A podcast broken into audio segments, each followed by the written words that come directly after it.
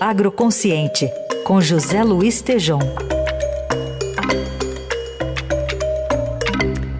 Hoje o Tejão fala sobre os riscos que a insegurança climática trazem para a safra mundial e, de acordo com ele, Deus é quem tem o agro mundial nas mãos atualmente. Bom dia, Tejão.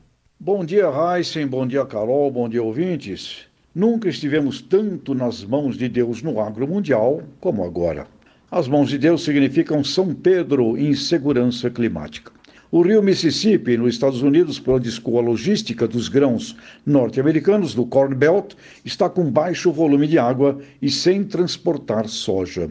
Com isso, está ocorrendo um apagão de farelo na China, que após recuperar o seu gigantesco rebanho de suínos, precisa de ração para os animais. Isso pode se agravar e haver uma nova corrida altista no preço das commodities.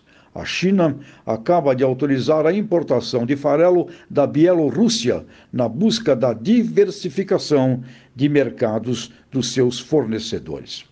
Paraná, Brasil, o DERAL, Departamento de Economia Rural, informa que haverá uma diminuição da qualidade da safra da soja, milho e da colheita do trigo, pelo excesso de chuvas, predominantemente agora no sudoeste do estado. Em Pato Branco, lavouras alagadas, erosão, perdas também no feijão. Guerra Rússia-Ucrânia. O pacto para escoamento de alimentos nos portos do Mar Negro chegará ao fim no próximo mês.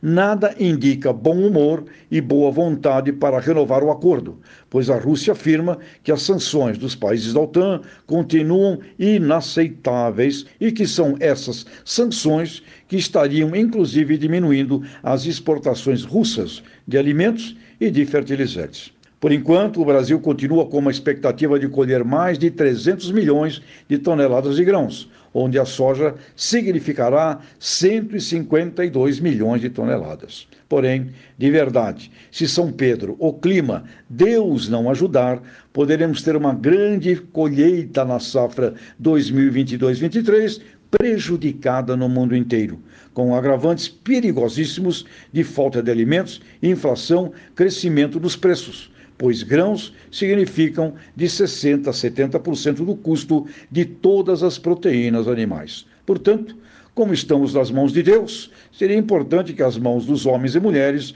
pudessem ajudar e não contribuir para piorar. Estamos num momento de grande virada nas relações mundiais, na desconfiança, precisando de planejamento para a segurança alimentar do mundo e isso vai demandar fim de hostilidades, diplomacia comercial inteligente e que o agronegócio precisa e deve ser consciente, pois impacta a vida de 100% do planeta e de toda a sua gente. Abração e, como diz Roberto Rodrigues, quem faz agronegócio faz a paz, porque alimento é paz. Está na hora de pacificação e menos ódios e raivas por aí. Até a próxima!